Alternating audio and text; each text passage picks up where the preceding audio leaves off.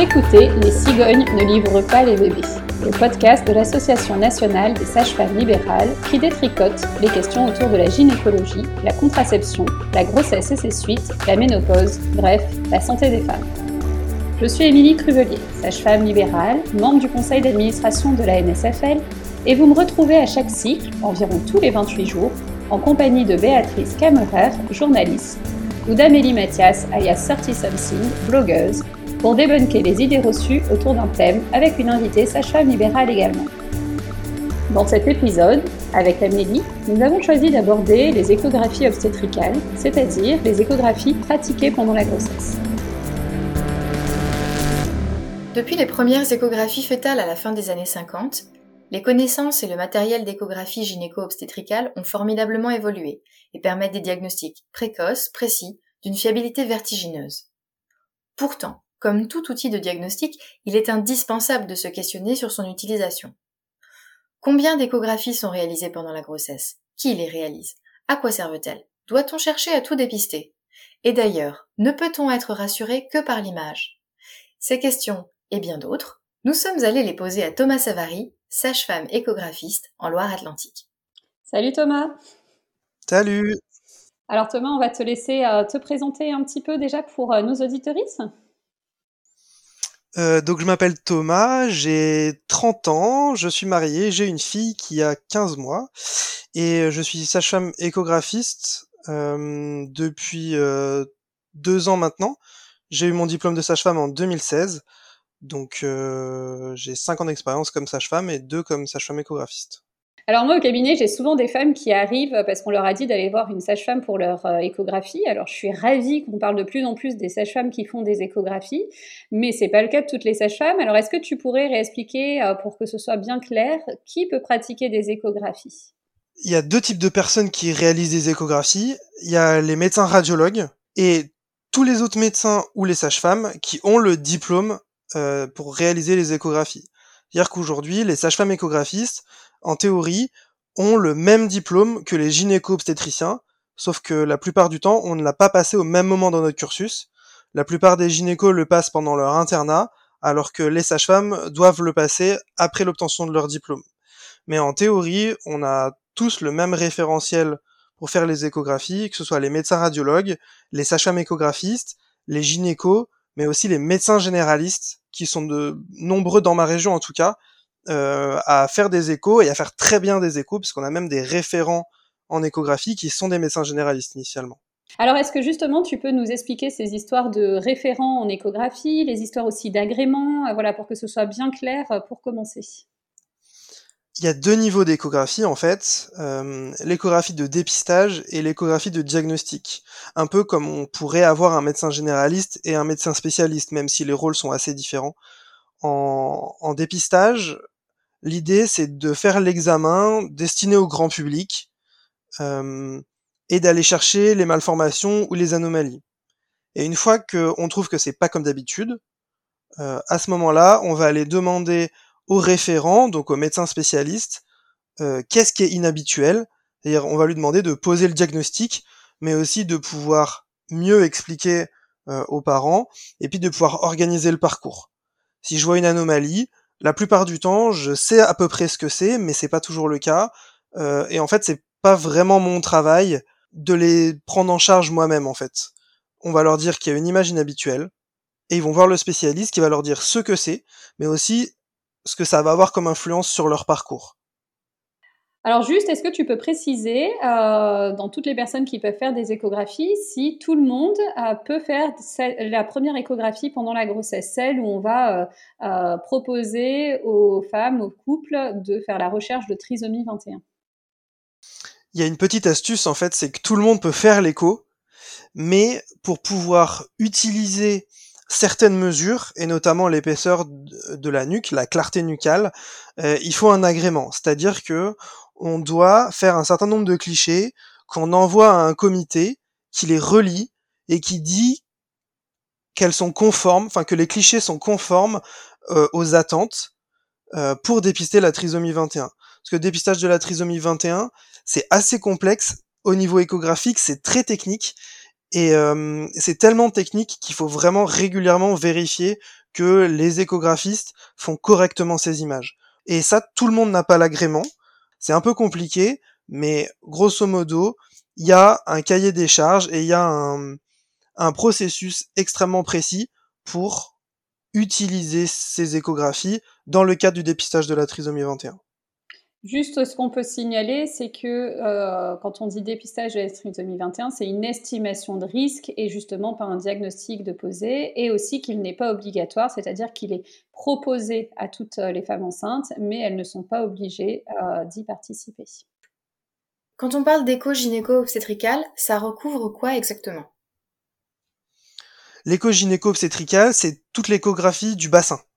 Euh, c'est l'échographie pendant la grossesse, donc du ou des fœtus ou de l'absence de fœtus, et d'aller regarder l'utérus, les ovaires, les trompes et tout ce qui se passe euh, dans le bassin. On peut aussi regarder un petit peu la vessie, même si c'est plus vraiment de l'écho gynéco-obstétrical. Mais l'idée, c'est tout ce qui concerne la, hum, la, la reproduction, en fait. Sauf les glandes mammaires. Je fais pas d'échographie des seins, par exemple, quand on a une boule ou des douleurs. Euh, ça, c'est les médecins radiologues qui font ça, ou les généralistes qui ont euh, le diplôme euh, spécialisé. Est-ce que l'échographie, c'est sans danger? On a d'un côté les, les gens qui travaillent à l'hôpital et qui disent ah c'est trop cool moi mon collègue il m'a dit qu'on pourrait en faire une toutes les semaines. Et de l'autre euh, nana qui va dire euh, euh, non mais en fait moi j'ai peur c'est des ondes ça risque de faire du mal à mon bébé. Donc est-ce que tu peux nous clarifier ce point-là? Est-ce que l'écho c'est dangereux pour bébé? L'écho c'est pas dangereux quand on l'utilise correctement c'est-à-dire dans le cadre des échos classiques qu'on fait pendant la grossesse mais technologiquement, c'est l'utilisation d'une onde. Une onde, c'est la transmission d'une énergie. Et transmettre une énergie, au bout d'un moment, quand c'est longtemps ou quand c'est exactement sur la même cellule, euh, ça peut avoir des effets néfastes. Mais en fait, il faut rester très très très très longtemps et avec des doses d'énergie assez importantes pour que ce soit dangereux. Donc non, l'échographie obstétricale, même l'échographie d'imagerie médicale, ce n'est pas dangereux et il n'y a aucune étude scientifique qui ait démontré le moindre problème. Ça a été beaucoup étudié et il n'y a pas d'études qui montrent que l'échographie pourrait euh, provoquer des malformations ou altérer le bien-être du fœtus ou de la mère. Même si on en fait très régulièrement, il n'y a, pas un effet de surdosage euh, Même si on en fait trois par jour, tous les jours, euh, non, il y aura, il y aura un effet de surdosage si on reste sur la même cellule pendant un temps très long mais déjà rester sur la même cellule, technologiquement parlant, c'est très très compliqué en termes de technique, techniquement parlant plutôt. Euh, donc euh, donc non non, pas de problème. Alors maintenant qu'on est rassuré sur euh, l'idée que les échographies c'est pas dangereux pour le bébé, ni en termes d'augmentation de la température, ni en termes d'ultrasons ou autre, est-ce que tu peux nous dire pourquoi on utilise la 3D dans les échographies? L'intérêt médical de la 3D, c'est de reconstruire des structures dans l'espace. Euh, typiquement, d'aller hum, examiner des malformations de la face. Pour le bec de lièvre, par exemple, c'est en médecine on appelle ça la fente euh, labiale ou la fente labiopalatine. Et typiquement, ça, ça peut nous servir. On peut voir exactement comment se situe euh, la malformation, où est le problème, et c'est vraiment l'intérêt principal. On peut faire ça sur la colonne vertébrale, sur les membres, sur le sexe aussi, mais principalement ça va être ça va être sur ça, sur l'analyse des structures euh, dans l'espace qui est plus facile que en deux dimensions et souvent c'est le visage, les membres, le sexe et la colonne. Euh, et le truc où tu dois boire euh, une bouteille d'un litre cinq euh, le matin juste avant ton écho, c'est toujours le, cas ou pas? Moi, ça m'embête en fait quand les patients boivent trop. Euh, L'idée, c'est quoi? C'est que la vessie se remplit de liquide et on a on a dit que l'eau augmentait la transmission des ultrasons. Donc en fait, si euh, j'ai une vessie pleine et que derrière j'ai un utérus, les... ça va faire un effet de loupe en fait. Donc typiquement pour les échographies gynéco, c'est bien d'avoir la vessie pleine. Par contre, boire un litre et demi d'eau avant l'écho, la vessie va être tellement pleine que là, on va plus gagner avec l'effet loupe, mais on va perdre parce que l'utérus qui est derrière la vessie va être éloigné. Et plus c'est loin, et plus je perds en résolution. Donc en fait, en théorie, ce serait un compromis entre la vessie avec un petit peu de liquide à l'intérieur, mais pas trop. Sauf que aller expliquer ça à une patiente qui connaît pas l'état de sa vessie au moment où elle se demande si elle va boire ou pas, c'est impossible. Moi, je pense que l'idée, c'est de se dire, ne pas boire juste une heure avant l'examen, ça suffit. Si la vessie elle est vide, c'est pas grave. Euh, et si elle est pleine, tant mieux. Moi, je préfère toujours faire une échographie avec une vessie pleine qu'avec une vessie vide parce qu'on peut la vider. Et en fait, par exemple, en échographie précoce ou en échographie du premier trimestre, euh, quand la position du fœtus ou de l'embryon n'est pas bonne, ou techniquement j'arrive pas à faire mon échographie, aller uriner, ça peut permettre de faire bouger l'utérus parce qu'il est posé sur la vessie, et donc à ce moment-là, ça peut faire bouger le bébé. Mais je peux aussi appuyer sur le ventre, ou appuyer euh, avec la sonde par voie vaginale, ou demander à la patiente d'aller courir, de faire des squats, une cinquantaine de pompes. C'est quelque chose que je demande régulièrement. Alors, ça nous fait une magnifique transition pour la question de l'échographie par voie vaginale, du coup, puisque c'est vrai que quand on fait la demande et quand on explique aux patientes qu'elles vont faire une échographie, euh, grosso modo, euh, au premier trimestre ou avant pour euh, X raisons, souvent on se pose quand même la crainte de mais est-ce qu'on va devoir passer par voie vaginale ou pas Qu'est-ce qui se passe? Faire des échos par voie vaginale, moi j'aime pas. C'est pas pratique, ça embête les dames, elles en ont peur en plus. par contre, c'est indéniable que parfois c'est indispensable. En fait, l'échographie vaginale, euh, on est plus près de la structure qu'on examine et on utilise des sondes avec des plus hautes fréquences. Et plus de fréquences, c'est plus de résolution. Donc en fait, euh, on voit beaucoup, beaucoup, beaucoup mieux. Euh, et entre voir moyennement et voir de façon excellente, je suis pas sûr qu'il y ait un intérêt mais souvent entre à peine voir, c'est-à-dire ne pas voir la structure mais pas pouvoir l'examiner correctement, euh, le bénéfice est plus important à faire l'échographie par voie vaginale, même si c'est moins pratique et même si ça embête les dames, que euh, de euh, ne pas pouvoir répondre à la question posée initialement. Typiquement, c'est pour les échos de contrôle de stérilet ou les patientes qui ont des douleurs. Qu'est-ce que j'ai? Ça, la question qu'elles me posent quand elles arrivent dans mon cabinet il y a plein de fois où si je fais pas l'échographie vaginale, je peux pas répondre à la question. Pour autant, euh, ça veut pas dire que on peut pas faire d'échographie du tout, et ça veut pas dire que la patiente elle est obligée. La patiente, c'est son corps.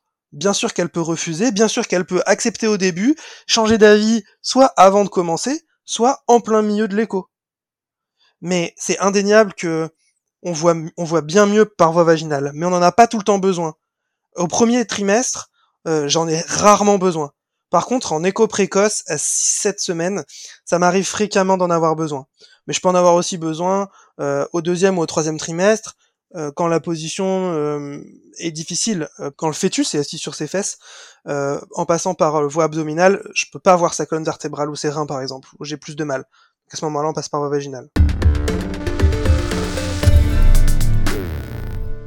Combien d'échos sont obligatoires durant la grossesse? Je pose vraiment la question exprès comme ça. Aucune. Zéro, mon capitaine.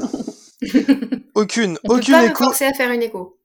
Alors déjà, on peut pas te forcer du tout. Prise en charge de la grossesse, ça ne change rien à ma prise en charge. Si je fais pas mes échos, je serai remboursée pareil pour tout mon suivi. Exactement. Il y a trois échographies recommandées à 12 semaines, principalement pour la datation et dépister la trisomie 21, à 22 semaines pour euh, aller dépister les malformations, et euh, à 32 semaines euh, pour aller euh, connaître le poids, la position du bébé regarder euh, certains organes comme le cœur et, le cerveau. Mais grosso modo, il y a une écho au troisième mois, au cinquième mois, au septième mois. Ces trois-là, elles sont recommandées, mais elles sont pas du tout obligatoires. Alors, trois recommandées, ça ne veut pas forcément dire trois échographies prises en charge à 100% non plus par la sécurité sociale. Hein. C'est pas parce que l'examen est recommandé qu'il est pris en charge à 100%. C'est la même règle que pour les autres examens euh, en général, c'est-à-dire que euh, pendant la grossesse, on est prise en charge à 100% par la sécurité sociale à partir du premier jour du sixième mois, sauf pour les consultations mensuelles de suivi de grossesse et l'entretien prénatal euh, précoce. Donc, euh, pour les échographies, les deux premières ont une prise en charge euh, classique, c'est-à-dire 70% par la sécurité sociale et 30% par votre mutuelle si vous en possédez une. Et seule l'échographie du troisième trimestre rentre euh, dans le délai des examens pris en charge à 100% par la sécurité sociale. Alors, je note que vous n'avez pas parlé de l'écho précoce des 8 semaines. Je parle pas des choses que j'aime pas. Pourquoi tu mets des sujets, euh, pourquoi tu mets des sujets euh, difficiles comme ça? Alors, l'écho précoce des huit semaines, euh, moi, je suis euh, quotidiennement hein, confrontée à cette euh, question puisque je reçois donc les couples très tôt dans la grossesse et souvent, c'est vrai que ça fait partie des demandes de mais quand est-ce qu'on peut faire l'échographie? Il y a une grosse attente. Et très régulièrement, quand j'annonce que la première échographie sera à 12 semaines, c'est compliqué.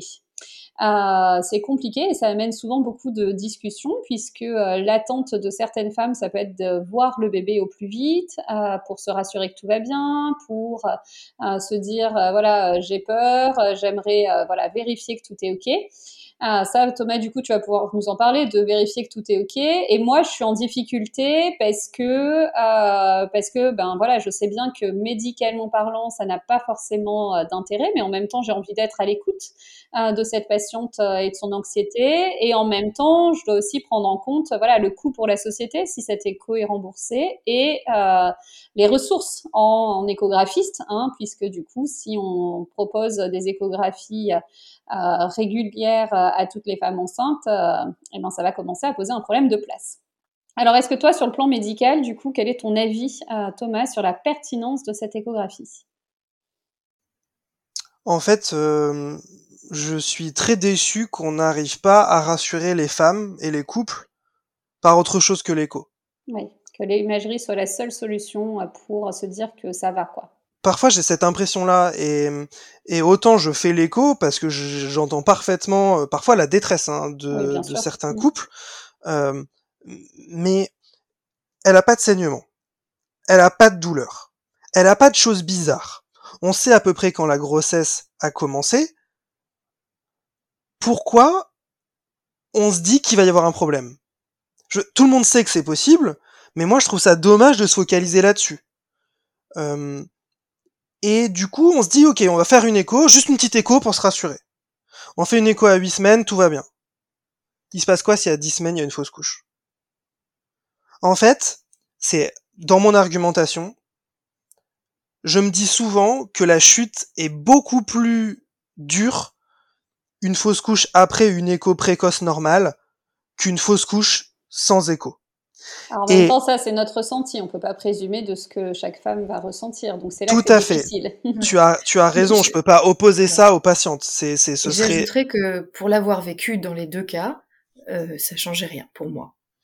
Ouais, tu vois, après c'est c'est toujours des histoires de chasse. Hein. Ouais, exactement, exactement. Mais je je me fight euh, fréquemment et avec des collègues qui font des échos précoces et avec des collègues qui prescrivent des échos précoces et avec des couples qui veulent des échos précoces et puis moi qui le qui l'a fait, mais qui leur dit ça n'a pas d'intérêt. Ça n'a pas d'intérêt parce que déjà c'est dans ma pratique c'est très rare que je vois une fausse couche en écho précoce. Elle n'a pas d'intérêt pour prévenir la fausse couche, puisque ce n'est pas une intervention médicale qui permettrait de limiter le pourcentage de fausses couches, euh, et elle n'a pas d'intérêt pour changer la conduite à tenir si jamais il y avait des signes de fausse couche. C'est-à-dire que quoi qu'il se passe, cet examen ne change rien à part au fait qu'on le sait.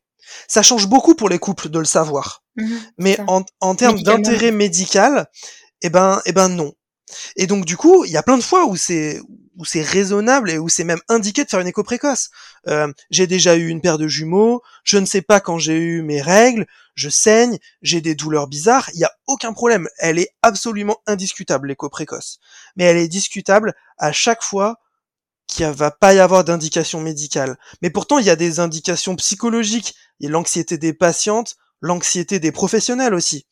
Euh, et voilà, moi j'aimerais qu'on puisse euh, rassurer ces couples sans forcément aller à l'échographie. Il y a quand même un, autre risque dont t'as pas parlé, c'est le risque d'erreur de diagnostic. Une copine, quand elle s'est retrouvée enceinte, euh, on l'a envoyée absolument, il fallait faire une écho de datation. Et, euh, puis, en fait, à l'écho de datation, il s'est avéré que c'était un œuf clair. Et en fait, cet œuf clair, il a trois ans, il vient d'entrer à l'école.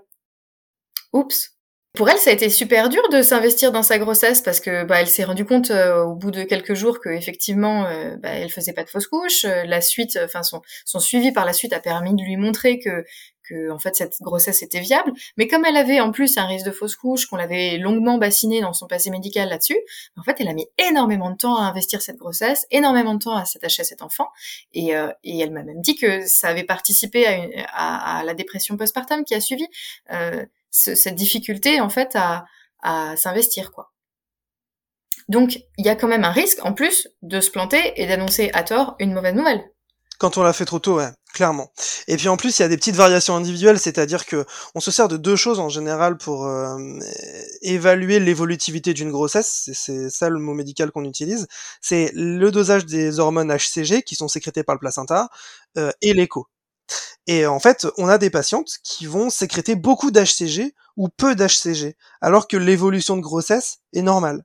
Typiquement, ça m'est arrivé plusieurs fois euh, de faire des échos, pas, pas d'embryon, pas de vésicule vitéline. Je vois juste un sac gestationnel, donc on est sûr qu'elle est enceinte, mais à l'intérieur, il y a rien.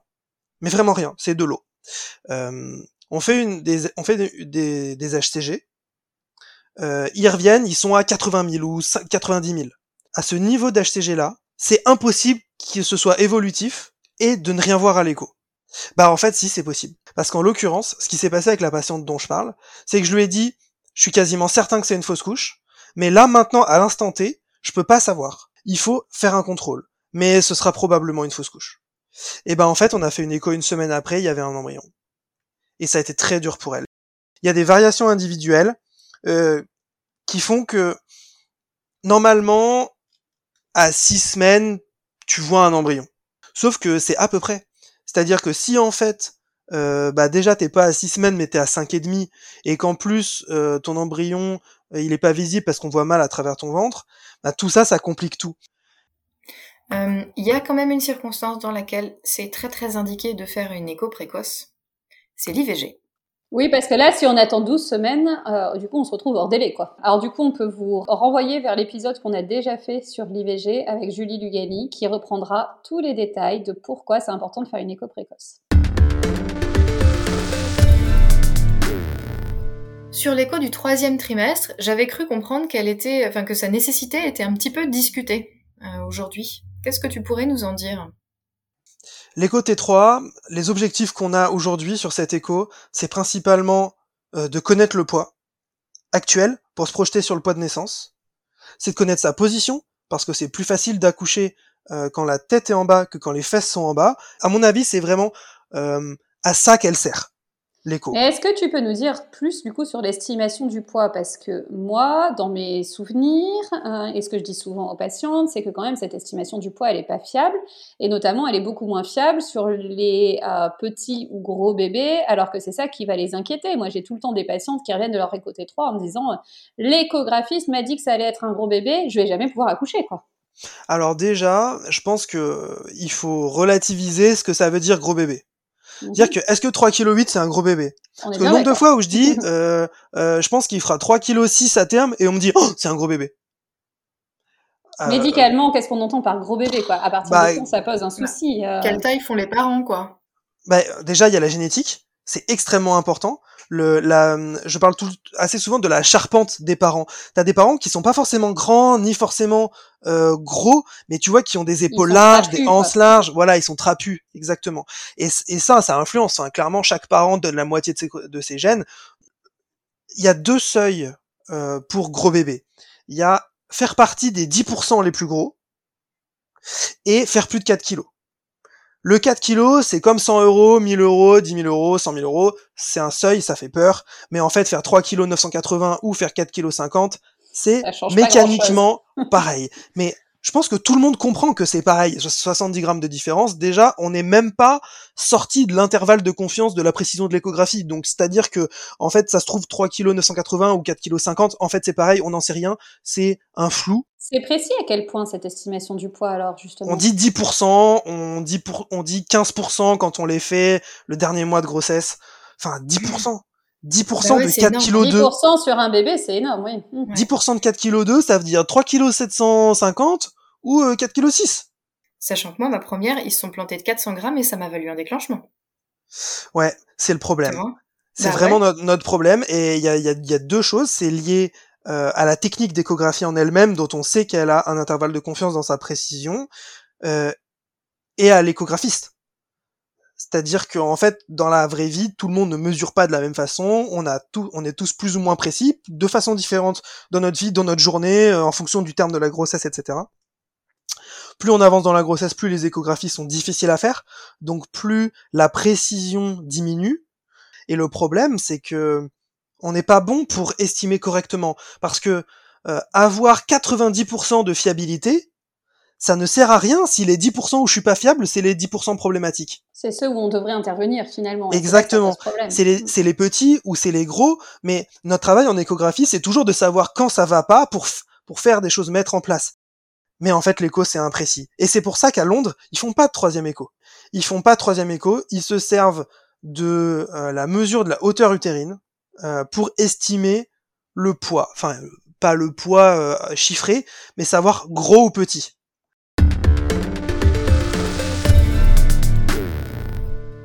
On a parlé tout à l'heure de l'écho de datation. Est-ce qu'on pourrait lever un malentendu sur sa précision? Parce que certaines personnes pensent que c'est précis au jour près, certains soignants se permettent même de l'insinuer, et ça induit des drames familiaux parfaitement injustifiés quand le papa euh, présumé n'était pas présent le jour et à l'heure indiquée sur le compte rendu. On a même des cas où des personnes en PMA ont dû batailler toute la grossesse pour qu'on prenne en compte la date de l'insémination et pas l'autre, deux jours plus tôt, qui avait été calculée à l'écho. Donc, une fois pour toutes, la datation à l'écho, c'est quelle fiabilité? Ça dépend à quel moment on l'a fait. Pour une écho précoce, je pense avant 8 semaines et demie, 9 semaines, souvent on dit 5 jours. Et quand on l'a fait à, à 12-13 semaines, l'écho euh, T1, entre guillemets, euh, on est plus à 2-3 jours. Maintenant, très clairement, on sera jamais plus précis que quand le biologiste a vu le spermatozoïde rentrer dans l'ovocyte au moment de la fécondation in vitro. Ça, c'est sûr. On peut pas remettre en question la date de conception d'une FIV c'est c'est impossible. Enfin, oui, l'écho c'est imprécis. Non seulement les courbes sont imprécises, le matériel est imprécis, et nous on est imprécis. Donc il y a un moment donné, faut juste choisir une date. Elle est imprécise, il faut qu'on choisisse tous la même date de la même façon, avec la même imprécision. Et c'est pas grave que ce soit imprécis, parce que de toute façon, ce qui compte, c'est le bien-être du bébé. Le terme, peu importe le moment de la grossesse, du moment où il n'y a pas de problème, on s'en fiche.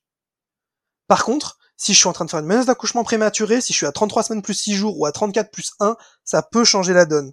Mais en réalité, si le bébé il va bien, ça change pas vraiment les choses. Ça change en fin de grossesse.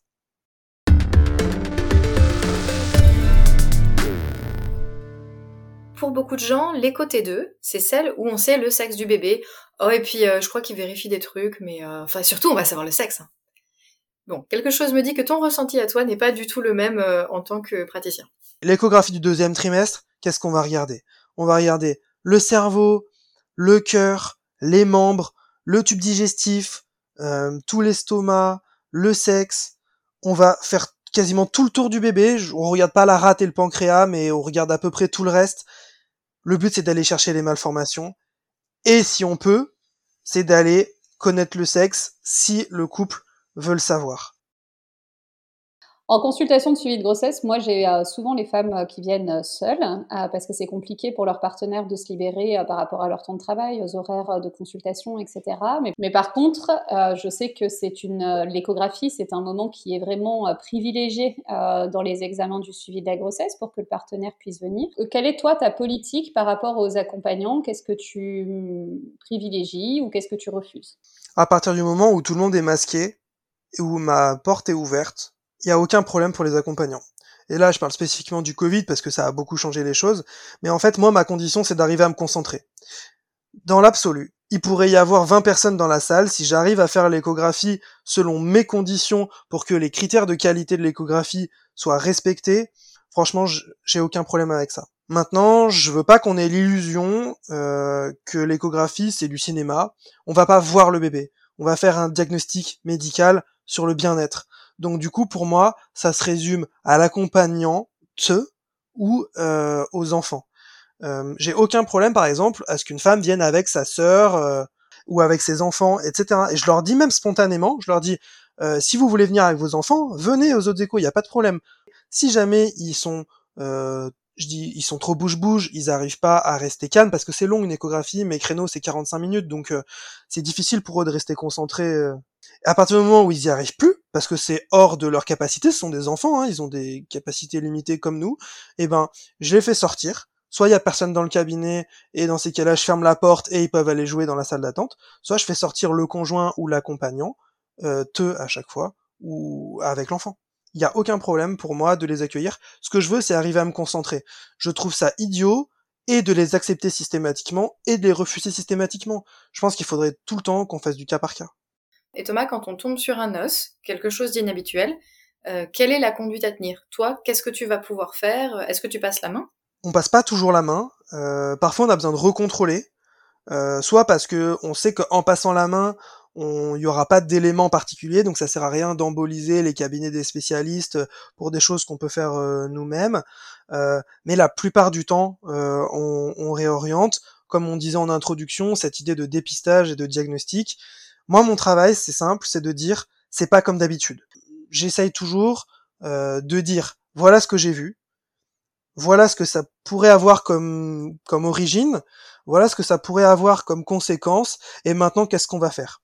J'ai un exemple là qui me vient en tête, euh, quand j'étais euh, étudiant en échographie, euh, j'étais en stage à Paris, et je commence l'échographie, il y a la femme enceinte, son conjoint, et la petite sœur de la femme enceinte. on, on fait l'écho, je vois tout de suite qu'il y a un problème, je vois pas d'activité cardiaque et je comprends pas du tout l'image que je suis en train de voir. Il y a rien qui bouge, donc il y a pas de mouvement, pas d'activité cardiaque. La sage-femme, au bout de 15 secondes, elle voit qu'il se passe rien, donc elle prend la sonde, elle fait une écho de 20 secondes et elle part chercher le gynéco. Elle dit, je reviens, je vais chercher le médecin. Donc là, je reste tout seul dans la pièce avec trois personnes complètement terrorisées, euh, où on me demande, euh, vous avez vu le bébé? Alors euh, bah je peux pas répondre oui parce que ça donne l'impression qu'il y a un bébé alors que je suis même pas sûr, mais en même temps on voit quelque chose. Donc je réponds je ne sais pas, je n'y connais rien, c'est mon troisième jour. C'était vrai, c'était faux, mais je pouvais, ça c'est pas mon travail et je, je savais pas faire aussi. Donc le médecin arrive, le médecin demande à la petite sœur de sortir. déjà, donc tout le monde est en pleurs, évidemment, c'est normal, même moi je pense que j'étais en pleurs. le médecin fait l'écho, et il dit ok, il y a un problème, vous allez vous rhabiller et je vais tout vous expliquer. Donc de toute façon, tout le monde pleurait déjà, donc ça ne changeait rien à l'idée. Il fait son écho, trois clichés, hop, et on va au bureau. Au bureau, il dit voilà, il y a un problème, c'est des jumeaux, ils sont si à moi, et la grossesse, elle s'est arrêtée. Il y a plus d'activité cardiaque. Donc là, ça devient pire que tout. Et surtout, il s'est pas du tout arrêté là. Il a dit c'est très rare. Là, on va s'occuper de cette grossesse qui ne va pas pouvoir aboutir. On ne sait pas ce qui s'est passé. Il y a eu un problème dans le développement. Du coup, ça va faire une fausse couche. On va s'en occuper, on va vous accompagner le mieux possible, euh, quand vous en aurez besoin et au rythme dont vous aurez besoin. Et puis après, vous pourrez être enceinte, à nouveau. Et il y a quasiment aucune chance ou aucun risque que ça arrive à nouveau. Et, euh, en fait, j'essaie toujours maintenant de travailler comme ça. Vraiment, c'est une des seules fois où j'ai eu une annonce de malformation en direct. Et ça, ça a changé ma façon de, enfin, ça a débuté comme ça ma façon de travailler.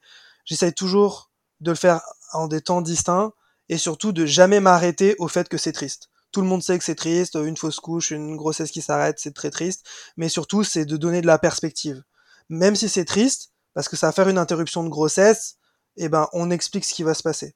Alors, il y a certains échographistes qui refusent de communiquer avec les patients du tout pendant l'examen. Moi, j'avais droit une paire de fois à eh ben, vous verrez dans le compte rendu. Alors que la personne était en face de moi, elle savait ce qu'elle allait mettre dans son compte rendu, elle refusait de me parler et me disait vous verrez avec votre gynécologue, moi je, je dis rien aux patients. Est-ce que, en tant que patient, on a le droit d'insister quand on est face à ce genre de situation? Euh, Déjà, humainement, c'est pas acceptable. Euh, bah, c'est ça. C'est ça. C'est-à-dire que euh, avoir cette posture de juste, je suis presque lié à la machine et en fait, je ne fais que faire l'image et je ne commente rien et je ne vous dis rien et je ne vous explique rien, c'est pas acceptable. Après, ce qu'on peut se dire, sans vouloir les défendre, hein, parce que c'est indéfendable comme position, mais ce qu'on peut se dire, c'est que peut-être c'est une mauvaise façon très mauvaise, euh, d'exprimer que euh, la personne qui fait l'échographie ne sait pas.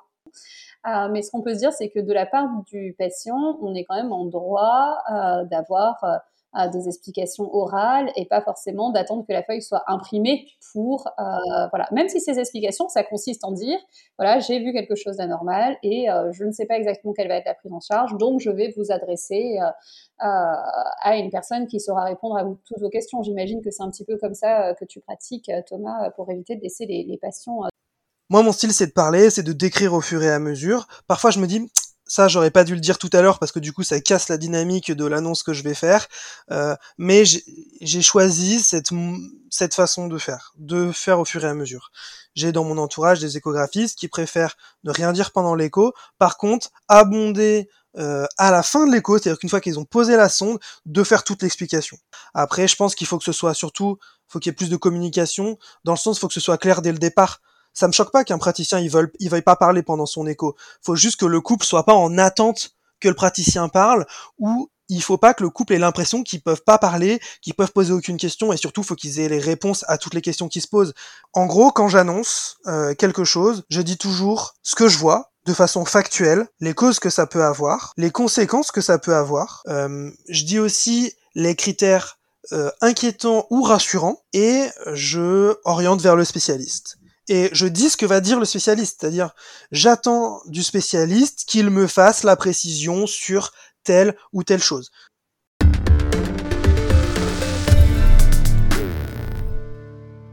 On arrive donc au terme de cet épisode et euh, pour conclure, euh, Thomas, est-ce que tu peux répondre à cette petite question rituelle qui est veux-tu partager avec nous une recette de ton choix? Alors je je cuisine pas du tout. Par contre, s'il y a une recette qu'il faut que les gens mangent, c'est la tartiflette. Ah, la tartiflette. un deuxième avec du vrai reblochon dans ce podcast. avec du vrai reblochon de Savoie. Euh, voilà, il y a plein de... mes meilleurs potes sont savoyards, c'est des sages-femmes. Euh, vraiment la tartiflette, c'était la recette de quand j'étais au lycée, qu'on faisait des soirées euh, faciles à faire. On avait toujours un pote qui ramenait un, un, un reblochon. Il y a un reblochon coupé en deux dans l'épaisseur au milieu des patates qui coule de crème et tout. C'est une folie. J'adore la tartiflette et franchement, je pourrais en manger tout le temps. Et la croziflette aussi, c'est l'alternative, mais vraiment la tartiflette, c'est la recette incroyable qui remonte le moral et qui fait plein de souvenirs. Merci pour ce partage de recettes doudou.